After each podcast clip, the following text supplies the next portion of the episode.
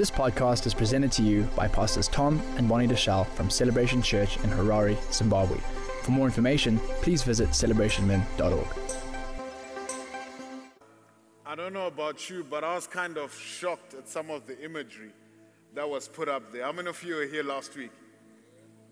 So I sat, I sat there as you guys took us through uh, that presentation. I was, man, some of the pictures are not only not spoken about in families, but they're not spoken about in church.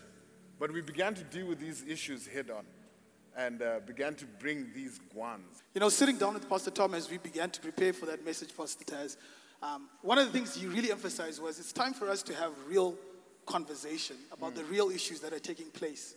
We can't ignore them anymore. And I remember after the service, we had a few people come and just, you know, who really said, Man, I didn't realize we talk about such things in church. And we were blessed. But also just to see some of the people who came forward and said, You know what, I really need help in this area. And had we not gone that route, had we just kind of said, You know what, these are things we don't talk about in church, maybe someone wouldn't have come forward and said, You know what, I need deliverance, I need help. So, I mean, there's been some great feedback. I know, Milton, you also received some good feedback. We received some, quite some feedback about what happened last week. We had people opening up, people being real with, with situations. And even in the evening service, we had a lot of people come out in the evening service, and a lot of youth come and really open up and begin to share their stories.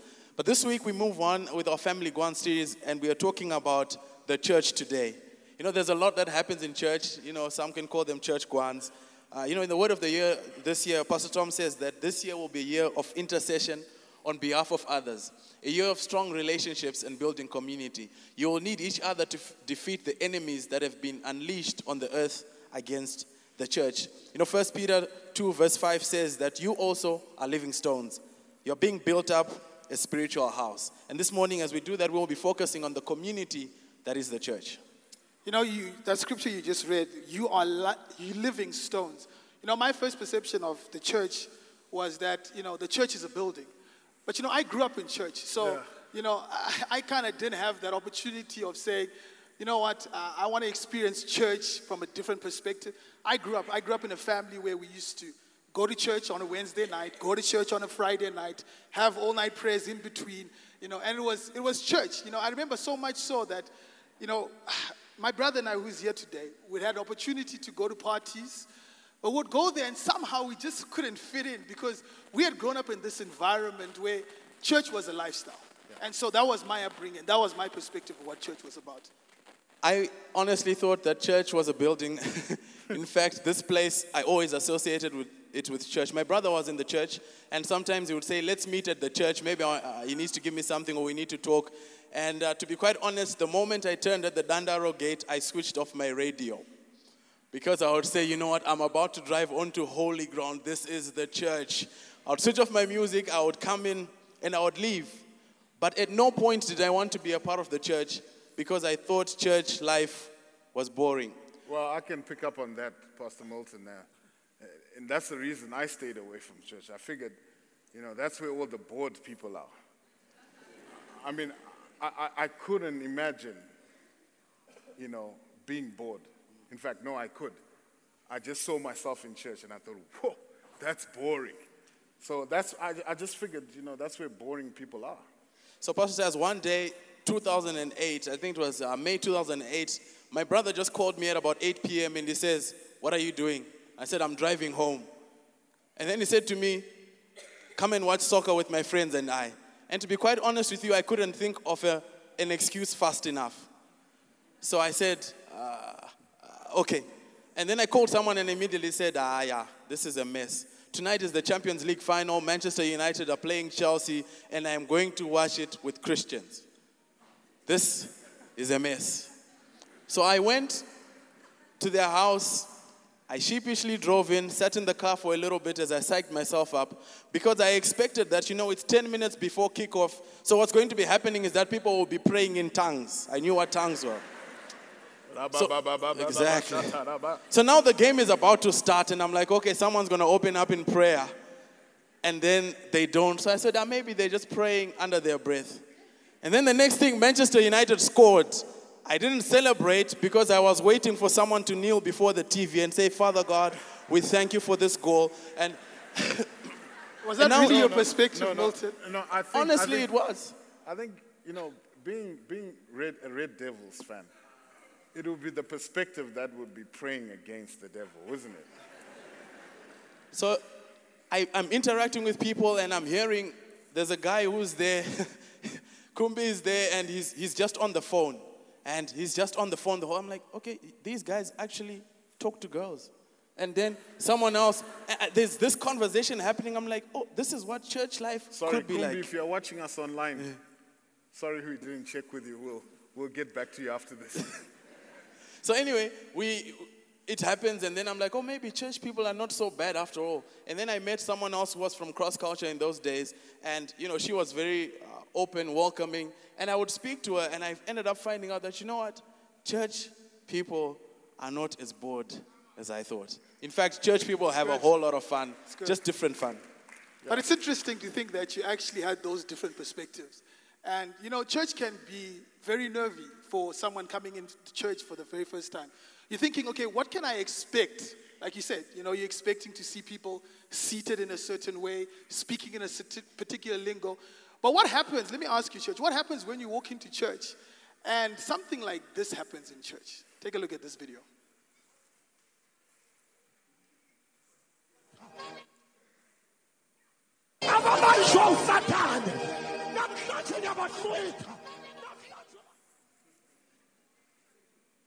Ababanjwa usathane namhlanje nyabahlwitha namhlanje badedela ngegama likajesu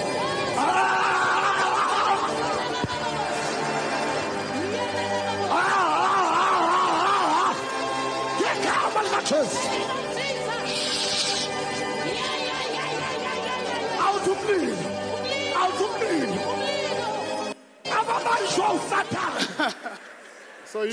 So you start thinking maybe church is about cartwheels. You know, the pastor's going to do cartwheels in church. But I mean, don't you don't you just admire the way he recovered from that backfall? It was almost like it was part of his, his presentation. Now, Pastor Taz, we, uh, we saw that you are walking with a limp. yes. And uh, we had a prayer meeting this week. Do, do you, do you want to explain? Is, th- is that what happened? Did you, was your recovery as good as that? Because we see a limp. You know, that's one, that, that's one of the beautiful things church is known for. It's known for recovery. That's it. And I think that was just a practical illustration of what recovery is. Yeah.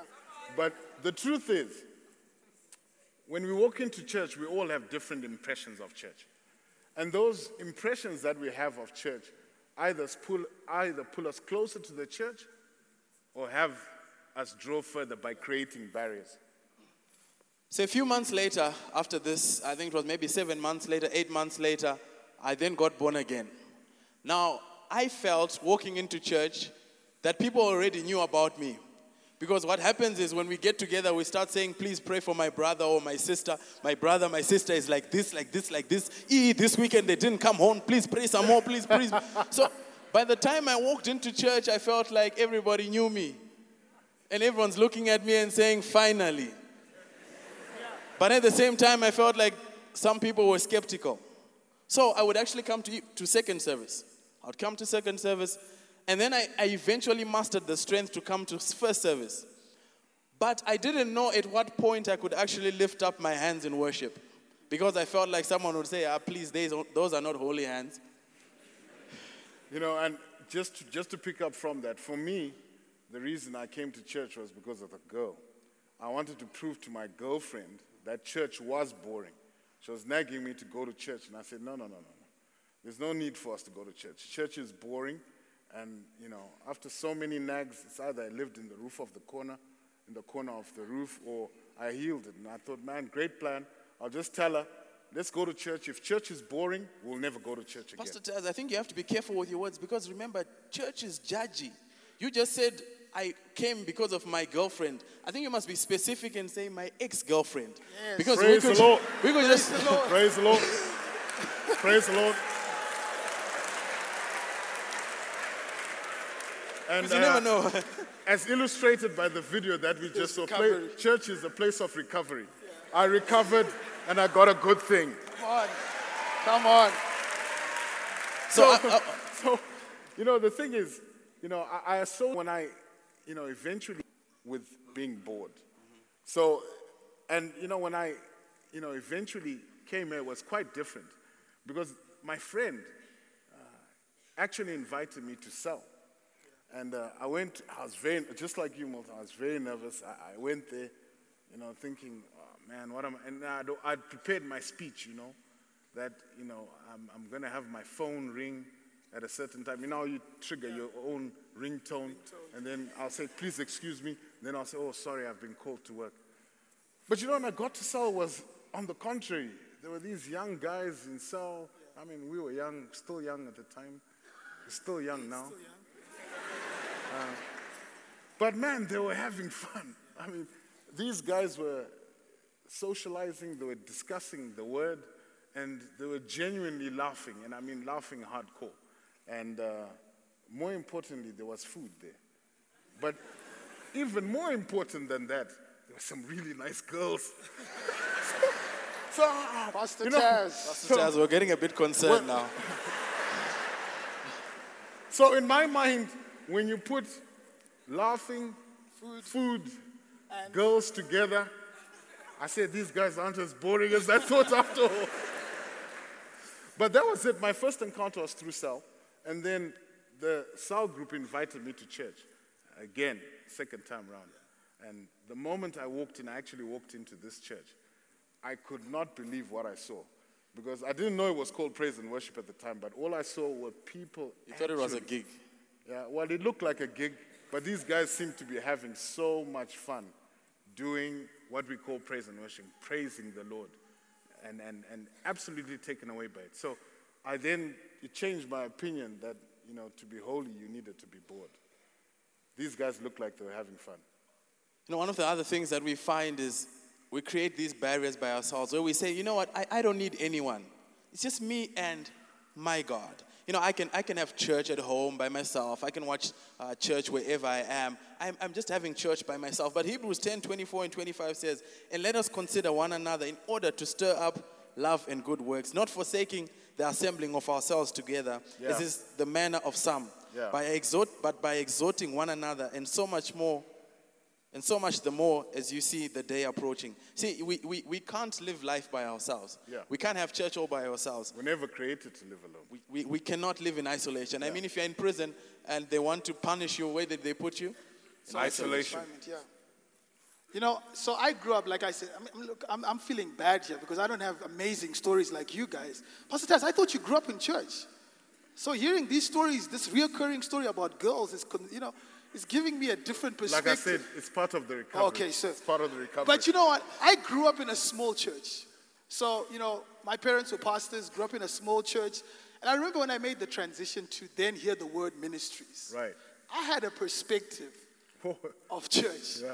I thought, honestly, I thought there was a membership fee to joining. You know, I walked into this room. I remember walking into, uh, hear the word ba- back at Sharon, uh, Harry, Harry Margolis.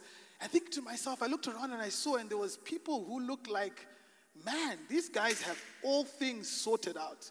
You know, the cars that would drive in, you know, and I think we've been deemed this the rich church. Yeah. You know, this is the rich church. So I walked in there and th- I thought to myself, man, there must be a membership. I remember thinking, okay, what do I need to pay to get a front row seat? In fact, you know, we've got some people that haven't paid for their membership for front row seats. In fact, we've got four. So if you're out there and you want your, we've got swipe facilities right in the back. So I mean, that was a real or you could perspective. just you could just EcoCash. Exactly, you could just EcoCash. But also, I remember, you know, we used to have youth back in those days um, at Josiah Tongogara. Right. And I remember going to youth, and again, the pressure, the pressure. You know, sneakers has always been a big My thing. My Jordan. My Jordan, you know, my, My Fila. Fila was still hot then in those days. You know, and looking and thinking to yourself, man, you know, you couldn't rock up on a Youth Friday without some nice kickers on. Because one would look at you, you know. But, you know, the more I began to interact with people, the more I began to break through that, you know, that first perspective, that first, pers- you know, kind of, uh, you know, perspective that I had, I started realizing, no, man, you know what? These are people I can actually just connect with, and they're real people. Yeah, and, and, and you know, part of it, just, just picking up from me, and it happens every time. You know, you bump into people, you say, "Wh- which church are you from? Celebration Church. Ah, Church of Buns. No, but Ramarigo really go.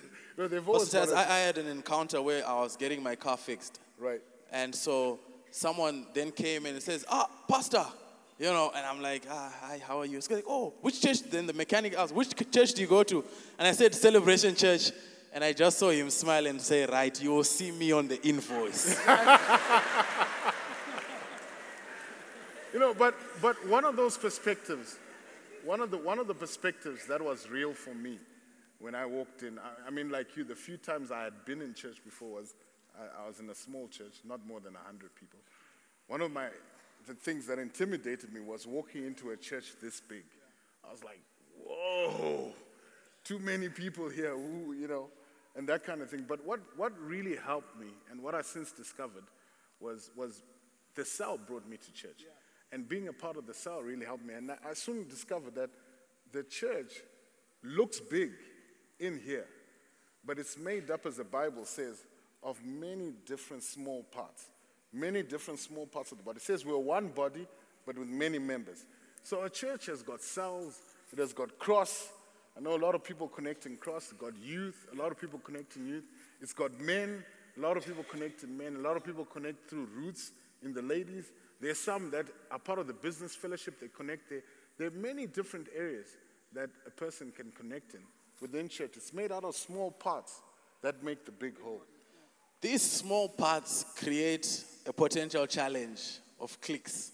Mm-hmm. You know, a lot of uh, a lot of people struggle to connect in the church because they will speak about how their cliques. Anyone ever felt like that? Be honest now. You know, anyone ever felt like that? Oh, it's only six people. But one of the things that we found is that when you're in a big group like this, you can never relate with everyone the same. You, you either end up having relationships that are a mile wide but not deep at all.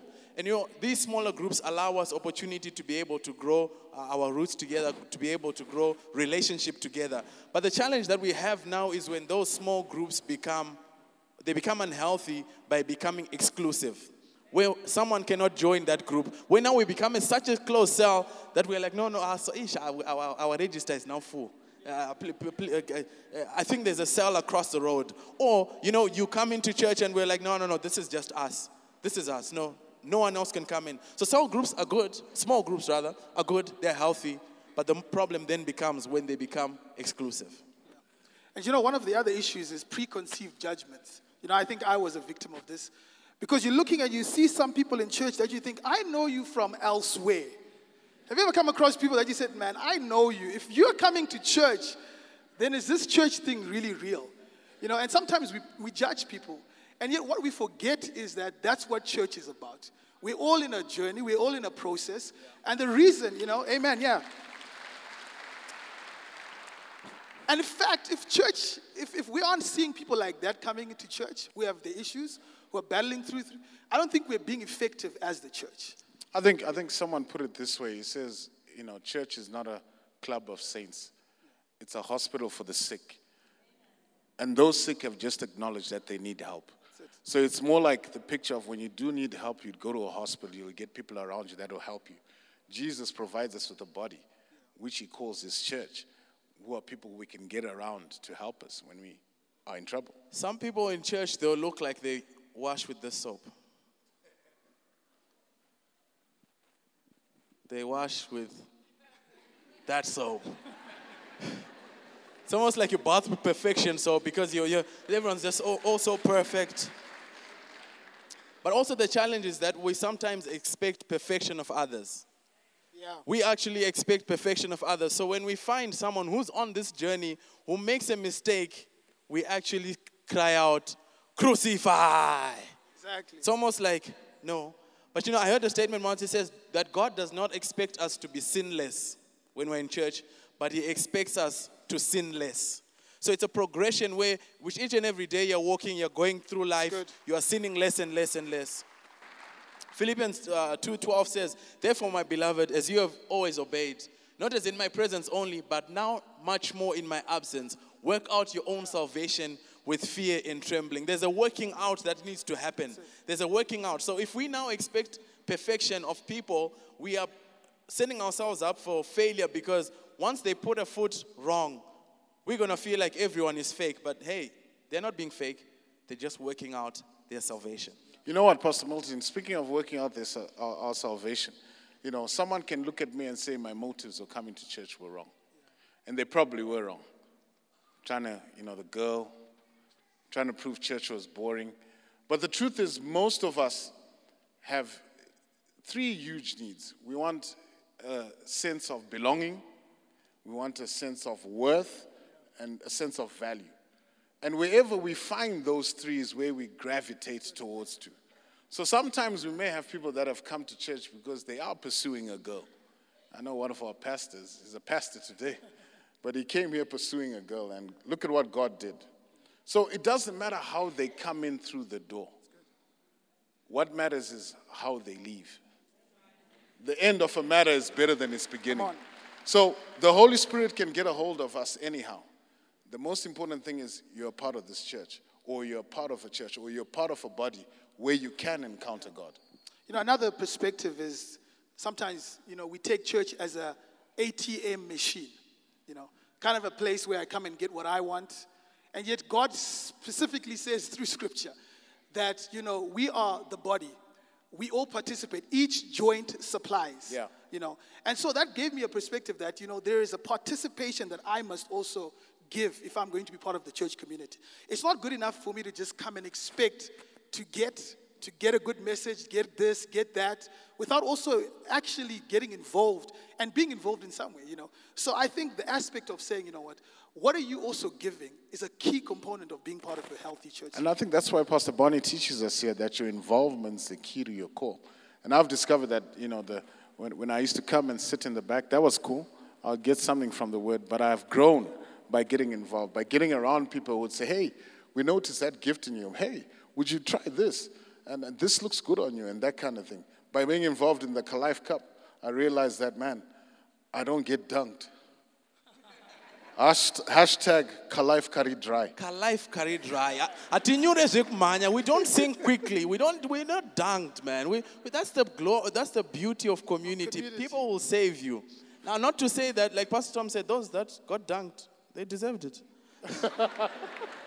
but you know, one of the other things about getting involved, Pastor Taz, it's, it's, it's, it's nice to get involved. It's good to get involved. But sometimes the feeling that we end up feeling, or the feeling that's out there, is that if my mess is too messy, munondrasa.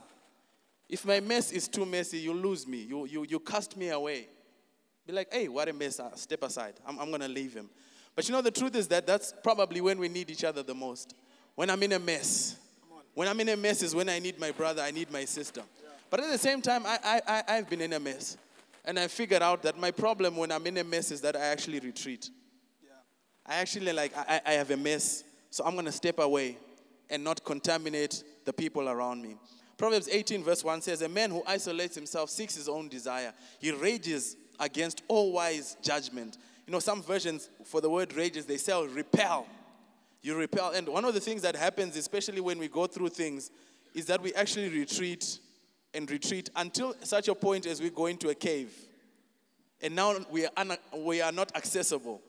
But what we, we only then feel it now when we're in that cave, when we start saying, There's no one around me.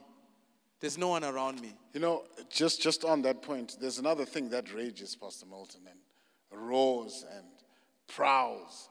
The Bible calls that the devil. He says he roars, he prowls like a lion, seeking someone to devour. And you know, the, ge- the general nature of lions is that they don't go for prey that is in the, he- in the herd. They go and attack those that are isolated. They go and attack those that are on their own, or someone that's been separated from the crowd or separated from their community.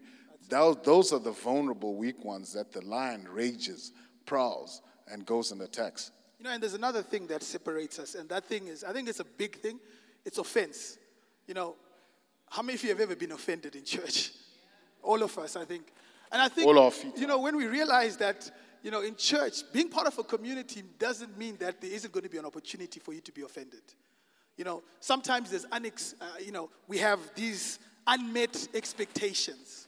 I had an expectation that, you know, when this happened, Pastor Taz would call me three times in a day and say to me, you know what, you're going to get through this. And you know what, sometimes we have made mistakes. I think as pastors, sometimes in those moments, like you're saying, when someone has needed someone, Yeah. Someone has needed that phone call. Yeah. But you see, sometimes we then take that offense and we begin to build on that offense. Right. And to the extent that we begin to isolate, we get to a place where we can't connect anymore. Anytime Pastor, Sta- Pastor Taz or Pastor Links or Pastor Milton stands on stage, all you see is this guy hurt me. And so you can't connect now. You can't listen to anything that they're saying because offense has caused this barrier between you and them. And, and those, those, those things are real, Pastor, Pastor Lincoln. And sometimes, I, I know I used to struggle with this perspective, that it's the pastor's job. You know, it's the elder's job. But you know, Jesus, you know, in, and, and gives, when he equipped the pastors, when he equipped the elders, when he equipped the evangelists, the apostles, the prophets, he says, so they could equip the body to do the works of ministry. So it's not just the job of the pastor, it's the body. It's all of us as community gathering around together and, and helping each other when we're in need. That's true. And you know what sometimes then happens out of offense is that, you know what? I'm out of here. But in the end, let me be out of here. Because, you know what? I'm done with you guys. You, you, I'm, I'm done. Uh, what's the statement? It says, first time it happens, shame on you. Second time it happens, shame on me. Yeah. Third time, you get it. Pastor Lincoln, I know that you mentioned uh, unmet expectations. I'd just like the church to follow my example. My expectations were not met yesterday at the Kalife Games when Barack came last, but here I am. I'm here in church. I'm in church this morning. Pastors, I know you had to change your outfit, eh? Because you were ready with green all round. But uh, Green tie. green tie, green socks, green everything. But hey, red is the way to go, brother.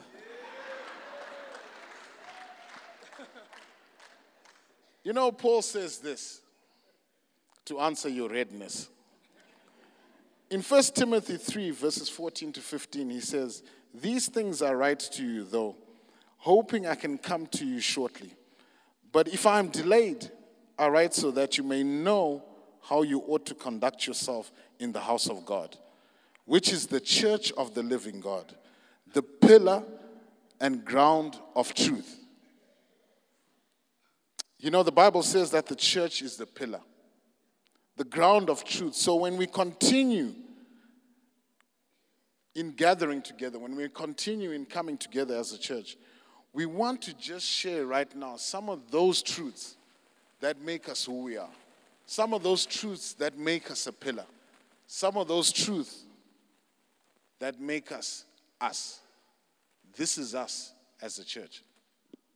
We are stronger together. Ecclesiastes 4 9 to 10 says, Two are better than one because they have a good reward for their labor. For if they fall, they have a good reward.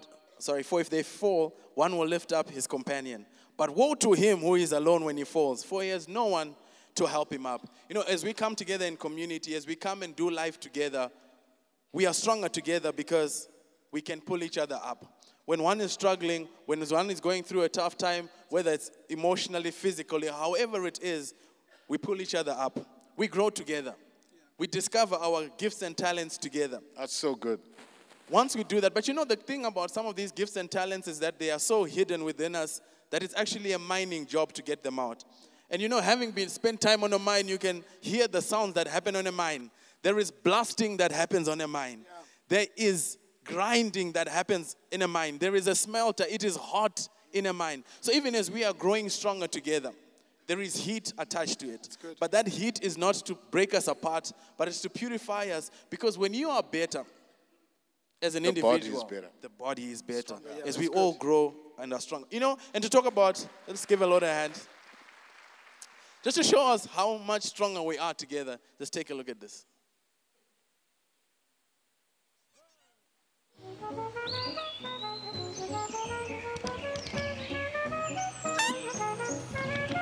Ah, uh,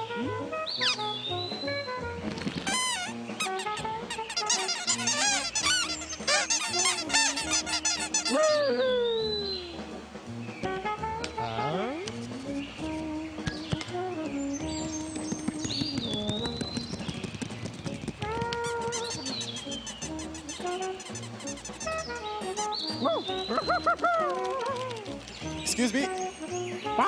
Director, sir? That is the wrong clip. Now, sir, we love you. You're We part of our. you, by the way. You're You know, part we're of our take family. offense. We're not going to take offense by this. That's- that's- we that's an honest you, mistake. We want to give you an opportunity to recover.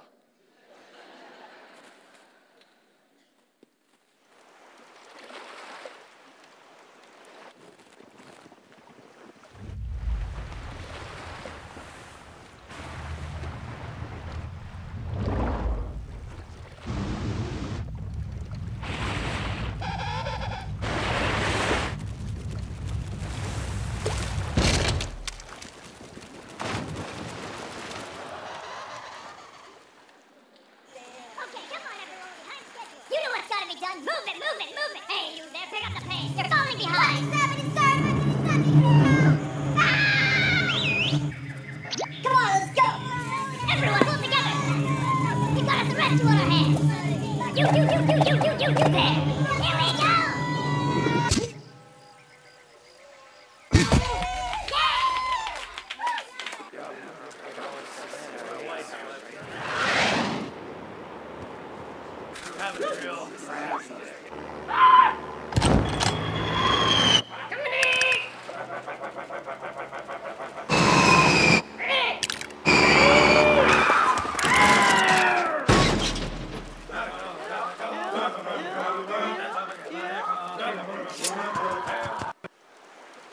Indeed stronger together. You know, come on, give the Lord a hand.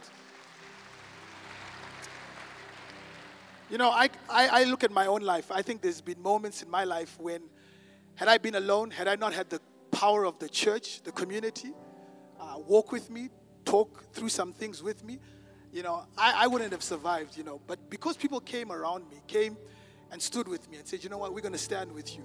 We're going to work through some things, you know. And sometimes that's the beauty of the church, is that we can come together and become stronger together. But the church is also a place of healing. You know, I think we are an agent of healing. In the book of Matthew, chapter 5, verse 13, it says, You are the salt of the earth. But if salt loses its flavor, how shall it be seasoned?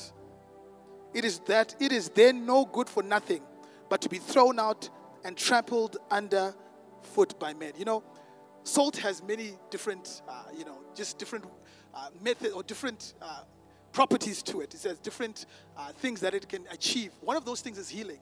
You know, when you have a wound, you throw some salt on it, and it has a way of purifying and has a way of helping in the healing process. Come on, brother, be strong. You know, and I think of, I think of salt. I think of us being the salt of the earth. I think of the church being that place. You know, and like you said, sometimes it hurts because when you apply that salt, it hurts. You're thinking, man, that's that's salt. But ultimately, it's bringing healing. Sometimes we have to confront each other in the church. You know, and confrontation can be very painful. You know, I know an environment, Pastor Lincoln, that a lot of people go to for healing, especially when they have problems. And that's the bar. And I was, I was listening to this clip this week where a guy was saying, you know, Ziyaku Bawa is, the, is a place where you can go and find real community. He says, you know, you can go there broke with nothing and come out drunk. But the truth is, in the bar, you are enabled towards what's destroying you drinking, covering your pain. In the church in Hebrews, the Bible says this it says, Come, let us consider one another in let us consider one another in a way that stirs up love and good works, not forsaking the assembling of ourselves together, as in the manner of some, but exhorting one another, and so much the more as we see the day approaching. The church is an enabling environment towards love and good works. That's and sometimes it's painful. Sometimes you deal with stuff that is really you have people that confront. I've had so many occasions where I've been confronted by either Pastor Tom or Pastor Bonnie, and you think, yo! But it's encouraging you and I, encouraging me towards good works, enabling me towards what is good, not what is destroying me. You know, I remember Pastor Tom always says, he says, you know, if you join a church, you're probably going to enjoy it. But if you're joined to a church, you know, and sometimes I think even in marriage, you know, the Bible says what God has put together, let no man put asunder. It's that, you know, it's, it's in marriages that sometimes we realize that we go through those seasons where you know you go through the pain, you go through the loss, you go through the disappointment, but you don't bail out in your marriage because of hard times. And I think in the same perspective with the church, that sometimes there are those painful moments, but we don't quit on church because we're going through those tough times. That's the time where we have to become stronger, closer, because that's when we are most effective. So you've seen that the church is not a building, it's not a place you go, it's not a geographical location, but it is who we are as the called out ones. It is the people. So church shouldn't be the place that we feel judged or judge. Because God has not called us to sit in the seat of judgment, but rather He has given us a ministry of reconciliation. A lot of people want to take a brother or a sister to the cross and crucify them. When they do something now, even now, there may be a brother or sister who's sitting around you who you know what they have been doing, and right now you want to take them and crucify them. The heart of the church community is that we reward publicly, but we discipline privately. I know a lot of instances people want Milton to be put up here and Pastor Tom stand next and say, Milton has been doing this and this and this and this and this. And therefore, Crucify him. therefore you will not see him touch the mic for the next six months. That's what a lot of us would prefer to do. We will not allow him to minister for the next six months. He will be on probation for that. That's what we would rather have. But that is not what we are called to be. The Bible in 1 Peter 4 8 says that, and above all things, have fervent love for one another, for love will cover a multitude of sins. Galatians 6 1 says, Brethren, if a man is overtaken in any trespass, Any.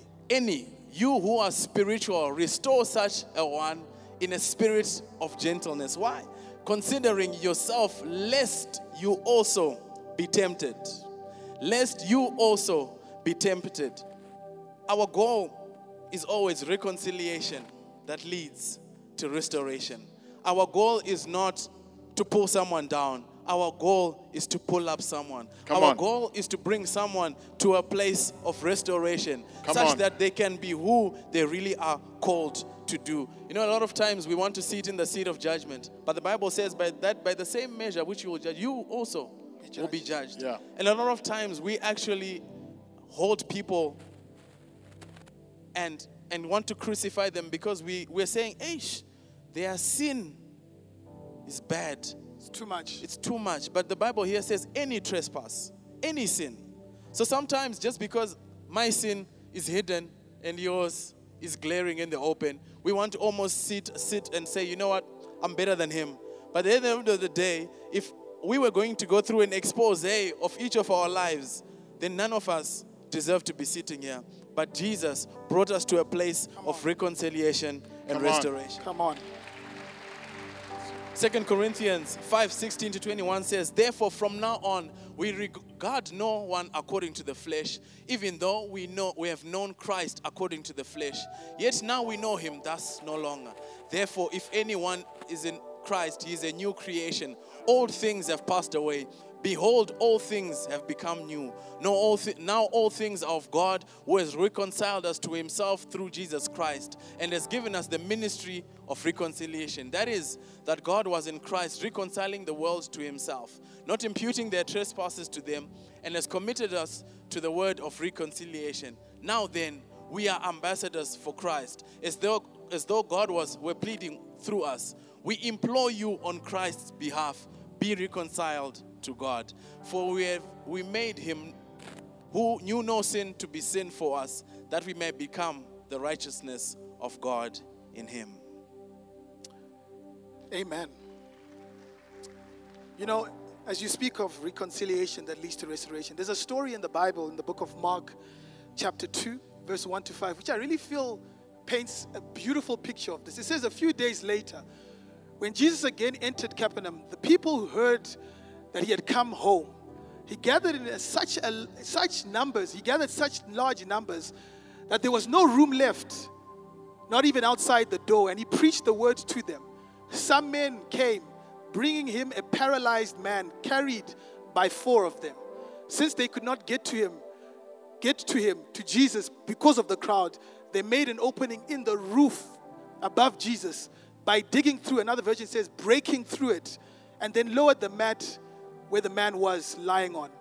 When Jesus saw their faith, he said to the paralyzed man, Son, your sins are forgiven. If you just keep that scripture up, I think it's such a powerful story because we see the power of community, the power of church. We see a paralyzed man. Because, you know, we come into church, we have our different issues. Sometimes there are different things that draw us to church. Sometimes it's a painful situation, Yeah. something that happened, you know, and that draws you to church. But we see a man here who couldn't, who really was in a situation that he couldn't help himself. And it says four brothers came around him. You know, I, I started thinking of the story and I think, what if they had been, what if one of them had said, you know what, I don't want to be part of this. Yeah. You know, I think of four, you know, you think of a, uh, of, of a stretcher, you're thinking there has to be that balance. Right. And so when each person plays their part, and then it says they came and they noticed that they couldn't go through the door, but that didn't stop them. No. You know, and I think that's the beauty of the church is that we don't give up on each other. No. You know, even when we come up against barriers, we come up against challenges, we say, you know what? We're not giving up. And it says they took their friend. Now, I, I want to see a visual of that, of them taking their friend up onto a rooftop. And it says they broke open the rooftop. They teared it apart. Right. And it says they lowered. I mean, that took much effort. But it says eventually they brought him before Jesus because that was always the objective. I think the objective of the church is always to bring people before the master. You know, we are not called to draw men to ourselves. He says, if we exalt him, then he says he will draw men to himself. Yeah. Ours is to bring people before Christ. But what blesses me the most, it says, when Jesus saw their faith, Yeah. it says he saw their faith and he said, Your sins are forgiven. That's such a powerful testimony of what God can do when you and I begin to put out our faith for someone else and we say, you know what? I'm not just going to believe for myself. I'm not believing for a house just for myself. Right. I'm not believing for a car just for myself. I'm going to stand with my brother and say, you know what? I'm going to believe God for you. I'm going to believe God with you and trust that God can have a breakthrough in your life because your breakthrough is a breakthrough in my life also. And that is the beauty. And that is the beauty of this community that we call the church. You know, Jesus says this. He said, Who do people say I am? Well, some, his disciples said, Some say you're a prophet, some say you're Elijah. Then he turned to Peter and he said, Well, he turned to them, he turned and said, But who do you say I am? And Peter spoke up and he says, You are the Christ, Son of the living God. Jesus' response was, Flesh and blood has not revealed that to you, Peter. And upon this revelation, I will build my church, and the gates of Hades will not prevail against it. I'm not sure what you're facing today. I'm not sure. Some of you may have been invited. But I do want you to know that there's a Savior. And that Savior is Jesus Christ.